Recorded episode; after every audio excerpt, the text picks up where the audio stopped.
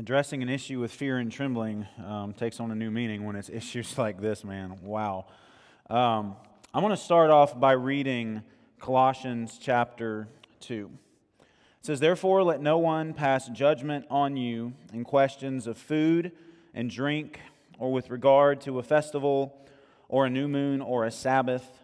These are a shadow of the things to come, but the substance belongs to Christ. Let no one disqualify you, insisting on asceticism and worship of angels, going on in detail about visions, puffed up without reason by his sensuous mind, and not holding fast to the head, from whom the whole body, nourished and knit together through its joints and ligaments, grows with a growth that is from God. If with Christ you died to the elemental spirits of the world, why, as if you were still alive in the world, do you submit to regulations do not handle, do not taste, do not touch, referring to things that all perish as they are used, according to human precepts and teachings? These indeed have an appearance of wisdom in promoting self made religion and asceticism and severity to the body, but they are of no value in stopping the indulgence of the flesh. If then you have been raised with Christ, seek the things that are above, where Christ is, seated at the right hand of God. Set your minds on things that are above, not on things that are on earth. For you have died, and your life is hidden with Christ in God. When Christ, who is your life, appears, then you also will appear with him in glory. Okay, what I'm going to offer um, in the few minutes that I have is a brief analysis and refutation of critical race theory. The tools we use to analyze ourselves and our culture matter. I'm not talking about physical tools like a shovel or an axe or a hammer or a forklift or anything like that. I'm talking about ideological tools, tools where ideas and ideals are the tools used to form and shape how we think, how we feel, how we interpret the world we live in, how we understand good and evil, how we judge individual human beings and whole groups of human beings. Ideological tools are far more powerful and far more influential than physical tools. A hammer will help build a house, but an idea will help shape the whole course of a society. Ideas do matter and ideas have consequences that can either lead to great good or great evil. There are some ideologies that are so corrupt, so flawed, so bent in the wrong direction that they can be put to no good purpose. These ideas are so corrupt that even the attempt to use them for righteous and good purposes will taint and poison both the attempt and its outcome, and sadly, even the noble heart seeking to use them for good. Some ideas are inherently evil and have no redeeming quality. Think of the One Ring created by the Dark Lord Sauron in J.R.R. Tolkien's The Lord of the Rings trilogy. Most of you are probably familiar with this. This ring was created by a very powerful, a very evil being who created it as a means to amplify and focus his power so that he could destroy his enemies and dominate everyone and everything else. It was an evil device created with only evil purposes in view.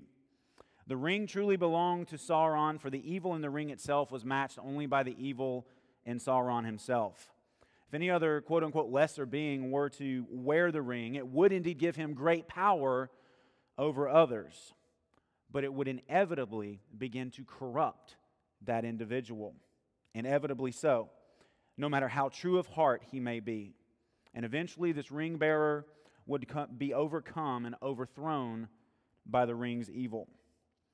In a great war, the ring was cut from Sauron's finger, and through many events over thousands of years, it finds itself in the possession of a hobbit named Frodo Baggins.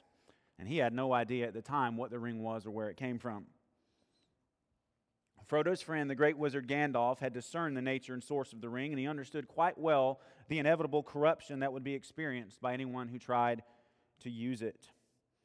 And when Frodo learned the truth about the ring, he wanted to give it to Gandalf, um, and Gandalf rightly and passionately refused the offer. His response to Frodo's to Frodo's question or Frodo's offer is quite insightful and informative. Frodo said to Gandalf, You're wise and powerful, you know, will you not take the ring?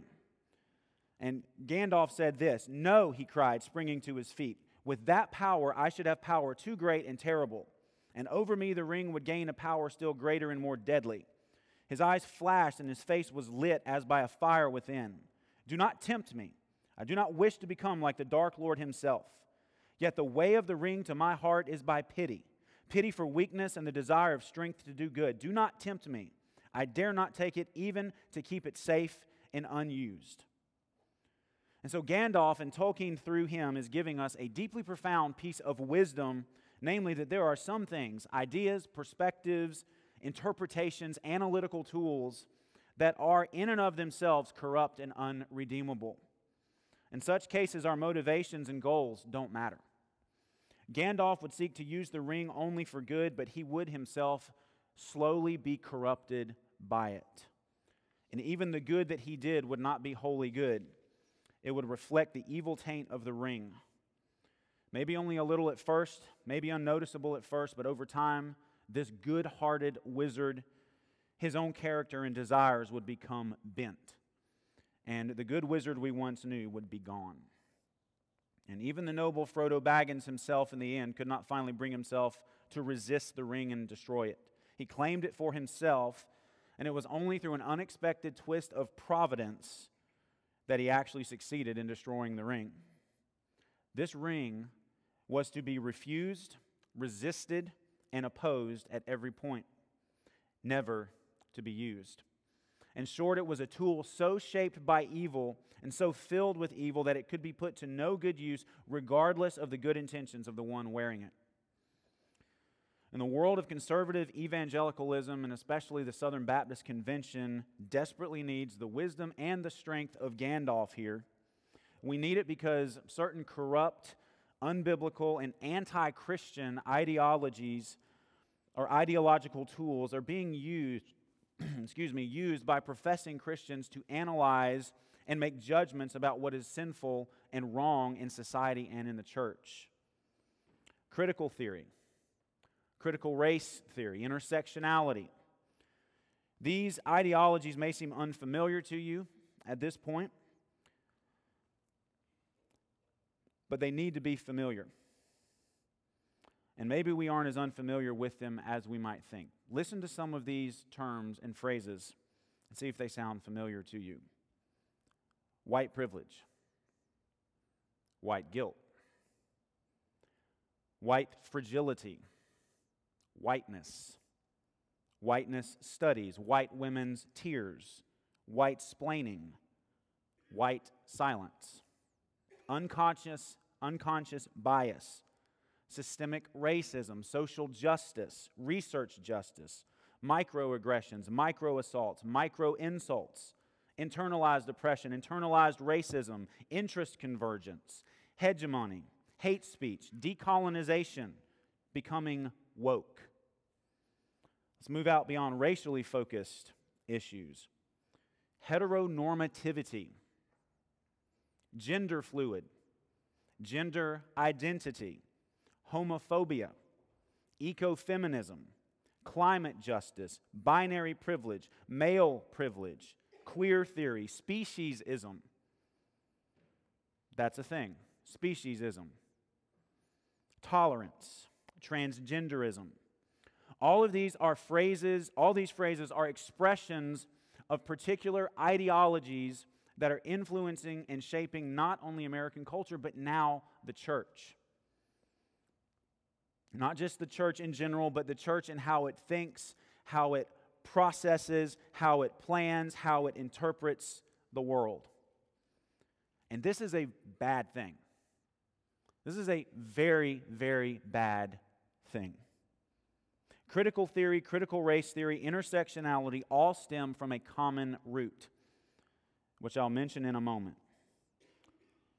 But let's first consider some definitions. Actually, it's going to blend together a little bit. Critical theory is a modified form of traditional Marxism, which was economic in its focus. At root, Marxism interpreted the world through the categories of the oppressor and the oppressed. Marx hated Western society, he hated religion, and he especially hated Christianity. He saw religion as a drug used to pacify the masses of economically oppressed people from ever, notice the term here, rising up and overthrowing their economic oppressors. If Marx were to realize his dream for society, both religion in general and Christianity in particular would be shown to be both irrelevant and unnecessary. Marx hated the traditional family, referring to a father and a mother together in a home having children. Marx hated individual liberty. He hated freedom of conscience. He hated a world in which some people would have more than others. He hated a world in which people had any differences, whether natural, cultural, religious, familial, and so on. And what critical theory did is it took Marx's categories of oppressed and oppressor and applied them to a whole lot of areas outside of economics. Critical theory sought to apply the basic principles of Marxism to the cultural institutions and demographics in the United States and in other Western societies. What it does, it views critical theory views everything in terms of power dynamics. Who has power and who doesn't? If you have power, you are the oppressor. If you don't have power, you are the oppressed. Anything that gives anyone a leg up is a tool of oppression and must be undermined and overthrown. Some examples. Male headship in the home, the authority of parents over their children, those who are older, differences between men and women, the very definition of male and female. If you make more money than someone else, if, you're bi- if you have a bigger house than someone else, if you have a better education than someone else, if you have white skin, white for your skin color, being heterosexual or cisgendered, as they say. But it goes even further than that. If you believe in absolute truth, if you believe in objective reality, an objective fact, if you believe in individual liberty, the rule of law, the blindness of justice, equality of opportunity, historic Christianity, logic, reason or rationality, even mathematics.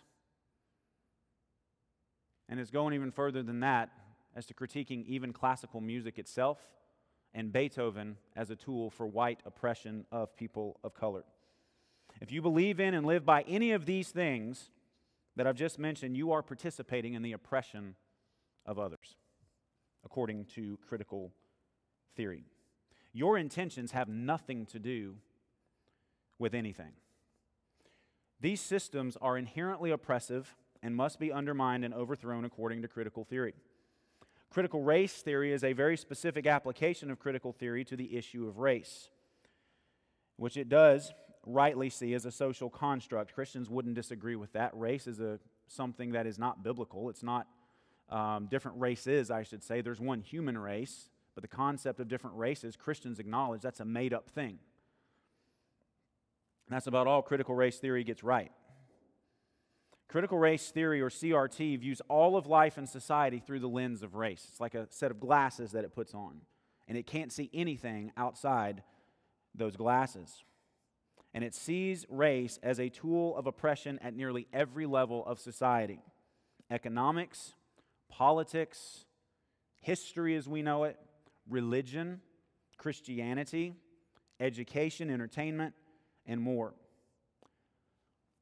CRT, and I'm quoting from New Discourses, it's a website very helpful on these issues, says CRT sees race as the predominant social or the predominant structural element of American and other societies, and that all analyses of race must include systemic power, which is to say, systemic racism. This it, this, it insists, is everywhere, ordinary, permanent, and mostly and badly hidden, a kind of racism that is just beneath the surface. One duty of the critical race theorist is to expose this hidden racism wherever it can be found. So, historically, racism was, I think, rightly defined as prejudice or animosity against another human being on the basis of his or her skin color. That's the correct definition of racism.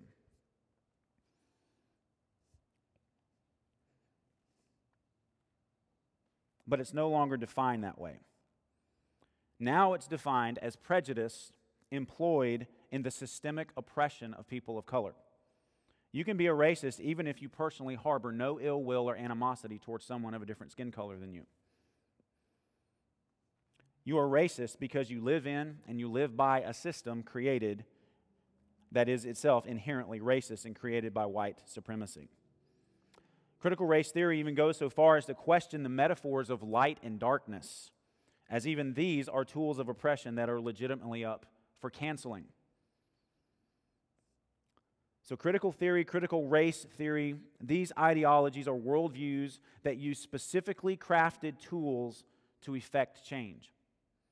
In this case, the tool cannot be separated from the worldview these tools of analysis.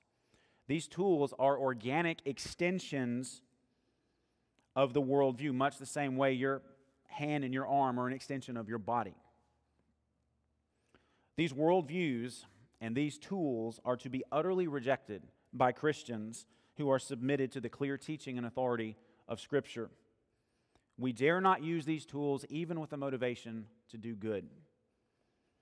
Critical theory and critical race theory are opposed to biblical Christianity in their foundational elements and in how they are worked out. They are contrary to the gospel of Jesus Christ. As Christians, as followers of Christ, we are to think about the world that we live in. We are to interpret the world that we live in by what God has clearly said in His Word. God is the true authority on the world and on people and on sin and on the effects of sin. If we want our thoughts to be godly thoughts, we must think in terms of what God says in His Word. If our thoughts are shaped by ideologies that are by design opposed to God and His order in creation, opposed to everything He has set up, then our thoughts, whatever our intentions, are going to be godless and opposed to God. Let's think in the opposites of some of these based on what Scripture says. God is light, He dwells in unapproachable light. In God, there is no darkness at all. These are good, right, and biblical categories for understanding God. God gave us these categories to understand Himself. To assault these categories is to assault God. There's nothing racist about them. God created us male and female. God made men to be the heads of their homes. God created hierarchies of authority and submission. God gave parents authority over their children. God made us with different abilities and talents. Our rule of law in the United States is largely based on God's law as it's revealed in Scripture. So to hate the rule of law as expressed in our country is an indirect, sometimes direct attack on God's law itself. There is absolute truth. There is objective reality and there are objective facts. Outside of us, they are what they are, regardless of what we think, regardless of how we feel. They are true. God created a world in which people who work hard can earn their living and in which some will acquire greater wealth than others. And nowhere in Scripture does He condemn such people as sinful or oppressive. He does warn the rich not to find their hope in their riches, but He never condemns them for having more. God abhors racism and ill treatment of any kind of another human being who is made in God's image. So, speaking out against critical race theory is not saying we're, a, we're somehow in favor of racism. Racism is evil. It is absolutely evil, and we should oppose it with every fiber of our being. But the lens of critical race theory, which sees racism in everything, is incompatible with Scripture. Scripture's original sin is Adam's transgression against God's law, not whiteness or racism. Racism is an insidious form of partiality, which the Bible does address, but it is not what critical scholars say it is. Biblical justice is rendering to a person what he is due. Justice, according to critical theory and critical race theory, is something altogether different. For critical race theory, justice is the flattening of all differences, the removal of any and all advantages, and the destruction of all desire to succeed and attempt great things in the world. Because you might get ahead of someone else, and that's oppressive if you do. It is the destruction of all hierarchies and anything perceived as privileging one person over another. It destroys authority in the home and in the church. And I could go on. There's so much more to say. Like we're scratching the surface of this. But time is limited, and I hope the little bit we've looked at will prove beneficial. This is what we're up against. And that's what this documentary we're going to watch is addressing in the Southern Baptist Convention. Um, and we're doing this, we're, we're not playing the boy who cried wolf.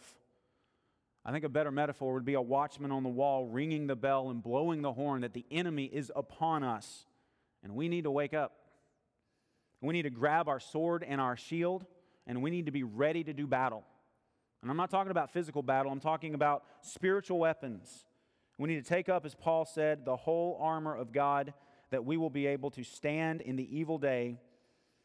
And let's make no mistake, our day is evil, and it wants to take the church with it. We cannot let this happen, and we must not let it happen. I'm going to close reading 2 Corinthians chapter 10, verses 4 and 5. He says, For the weapons of our warfare are not of the flesh, but have divine power to destroy strongholds. We destroy arguments and every lofty opinion raised against the knowledge of God and take every thought captive to obey Christ. Let's pray. God, um, Lord, there's so much more I could say, but I trust that what I've said is what we need to hear and consider. Um, Lord, give us hearts that love your word and your truth and the worldview that comes out of your word. Help us think and uh, interpret the world we live in and people in light of what you say in your word. Lord, help us from our hearts refuse any perspectives or methods of thinking or interpreting that are by nature opposed to you, because then we'll be thinking in ways that are opposed to you. God, be our help and our strength. Help us as a church, help us as individuals to not be taken captive by these false ways of thinking. And we ask it in Jesus' name. Amen.